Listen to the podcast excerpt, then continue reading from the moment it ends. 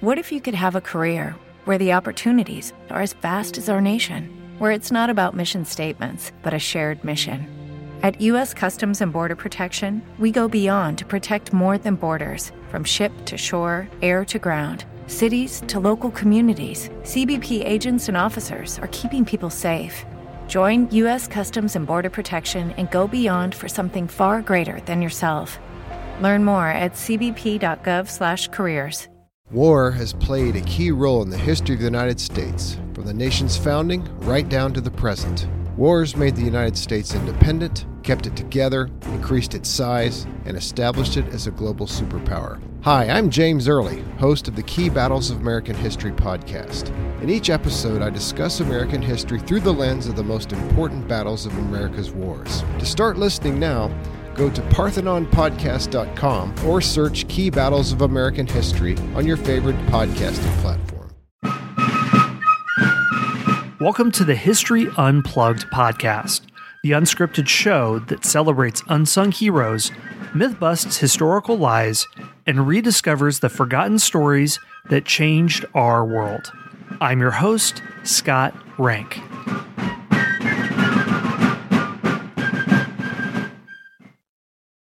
Hey everyone, welcome to an in between episode where I answer any question that you have about history. Today's question is What is the strongest fortress in history? Fortresses. If you lived in the ancient or medieval world, you needed that to prevent your city from getting sacked, whether from an invading army, steppe nomads, barbarians, other people like that. Let's face it, funding a standing army is expensive. And after the Roman Empire collapsed, nobody was wealthy enough to hold up a standing army outside of wartime. Means that you have to have pretty good defenses for your most important centers of government and commerce in your state or empire, or you're just going to get swept over. You can't accumulate a whole bunch of wealth and not defend it. Well, there are a lot of different fortresses out there. One of the first thoughts I had was Alamut Castle.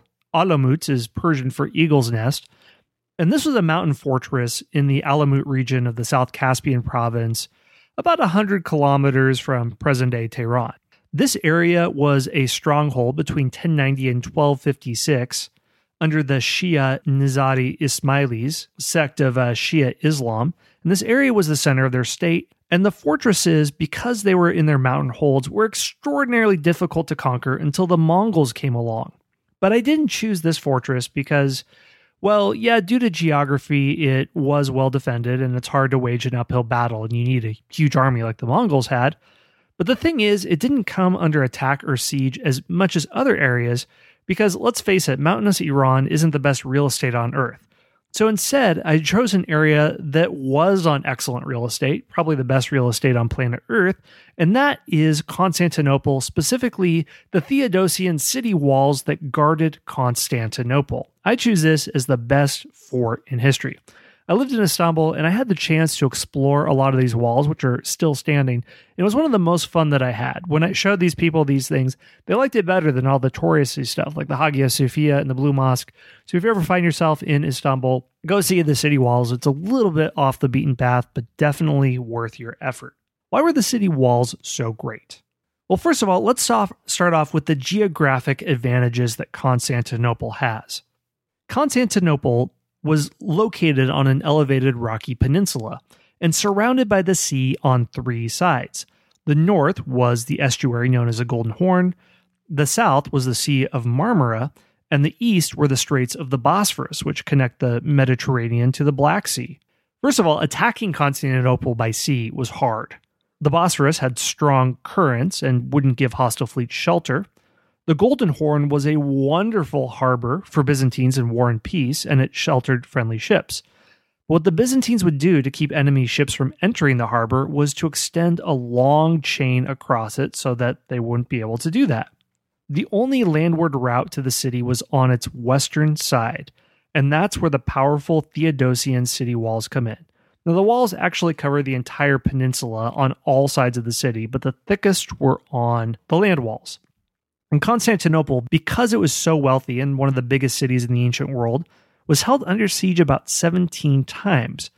But it managed to stand for about a thousand years. It only fell in 1204 during the Fourth Crusade when the city was divided due to political conflict, and finally fell to the Turks in 1453. Okay, let's talk about the city walls. Constantine made the city his capital, the Eastern Roman Empire, in 324. The city walls were built in 408, built under the direction of his administrator, Anthimus, and finally completed in 413. In 447, a powerful earthquake destroyed a large part of the wall. Theodosius II was terrified and he ordered his construction crews to work very fast to repair it because the city was threatened by Attila the Hun. The workers managed to restore it in only 60 days. At the same time, a second outer wall was added and a wide ditch opened in front of the walls. And we know this because there's a plaque in Latin on the outside of the walls that commemorate how quickly it was rebuilt. And according to chroniclers, Attila came, he and his army came, they took one look at the city walls and turned around and didn't even bother trying to attack the city. So let me get into more detail about how these walls are designed.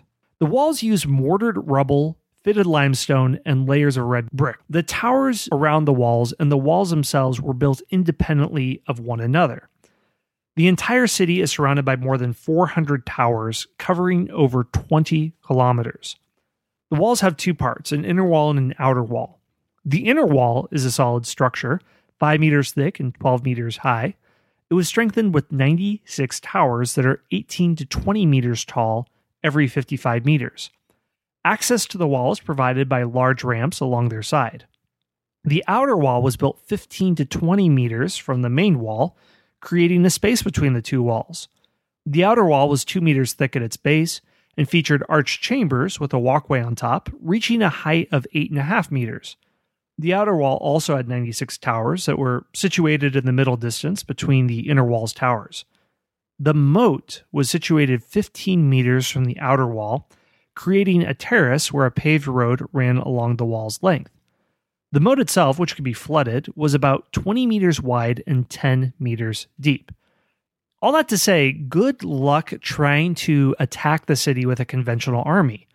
Your typical siege weapons, your siege towers and ladders to try to scale the walls, you can't get across the moat to do that. Let's say you can clear the moat. Okay, you're doing that as tens of thousands of archers are raining down hellfire, boiled pitch, Greek fire. You get to the outer wall. Okay, if you can scale that, now you have to get to the inner wall.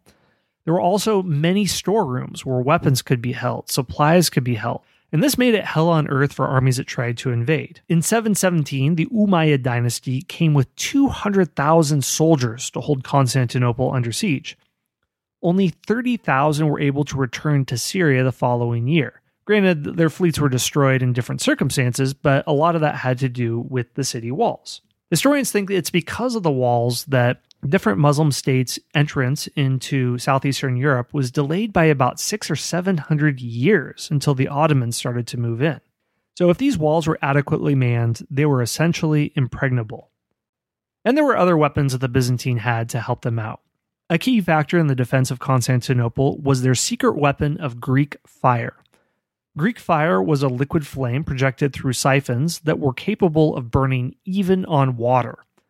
Not only were its effects devastating, it dampened the morale of enemies who had never seen this weapon before. You try to put it out, and it keeps going. Many key naval engagements and sieges may have been lost without Greek fire. However, we don't know the exact composition of it today. Constantinople had other means of withstanding sieges. Water is, of course, essential to the survival of a city in times of war and peace. And if you have a mountain fort like Alamut, that makes things tricky. If you have to basically store a lot of water. But the Byzantines addressed this issue through two ways. First, there were aqueducts from Thrace that supplied water to the city, and these aqueducts went underground to continue to provide water. Second, there were vast cisterns collected that collected rainwater and stored it for public use. The basilica cisterns are famously located close to the Hagia Sophia, and if you watch the James Bond movie From Russia with Love, there's a boat chase that happens in these cisterns. There was also the issue of food supplies. Most of Constantinople's residents had their own gardens to grow vegetables. Due to its strategic location, food and other necessities could reach Constantinople by land and sea. Ships would be able to come into the harbor and be led into the Golden Horn to give supplies to people. On top of all that, Constantinople had an underground drainage system that could carry wastewater out of the city so that you didn't have waste piling up and leading to disease and plague during a long siege.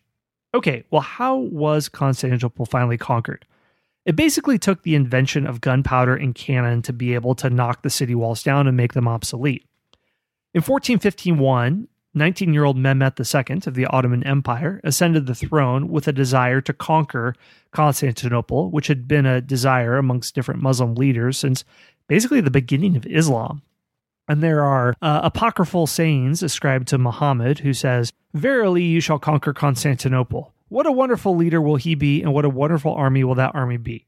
Probably isn't a true hadith, but this idea had been around a long time. What Mehmet did was cast an enormously large caliber cannon to breach the city walls. The cannon required 60 oxen with 200 soldiers to haul it across land from Thrace, where it was made at the foundry in Edirne, to Constantinople. The cannon was 10 meters long, 1 meter in bore, and could fire a 600 kilogram ball one and a half kilometers.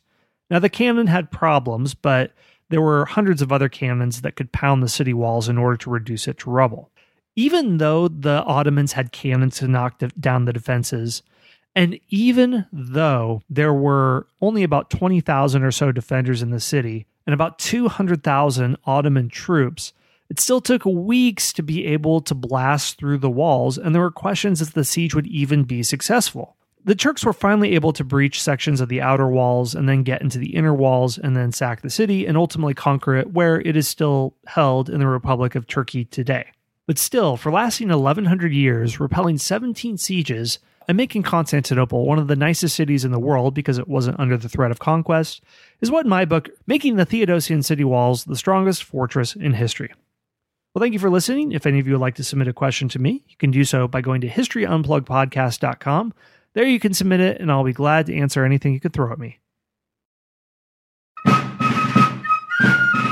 Thanks for listening to the History Unplugged podcast.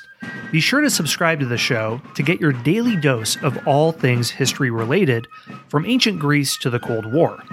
You can do that by going to historyonthenet.com forward slash subscribe. Speaking of history on the net, if you want to dive deeper, go to our site historyonthenet.com, and there you'll find blog posts, book reviews, and all of our other podcast episodes. Plus, don't forget to rate and review this podcast so we can bring you the best daily history content possible. We'll see you next time at the History Unplugged podcast.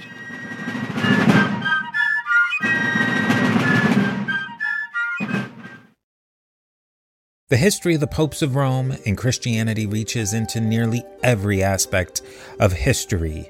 In the History of the Papacy podcast, we step over the rope. We dive in to discover more about the people, events, and background that define the influence of the popes of Rome and Church, not only on the West, but the world.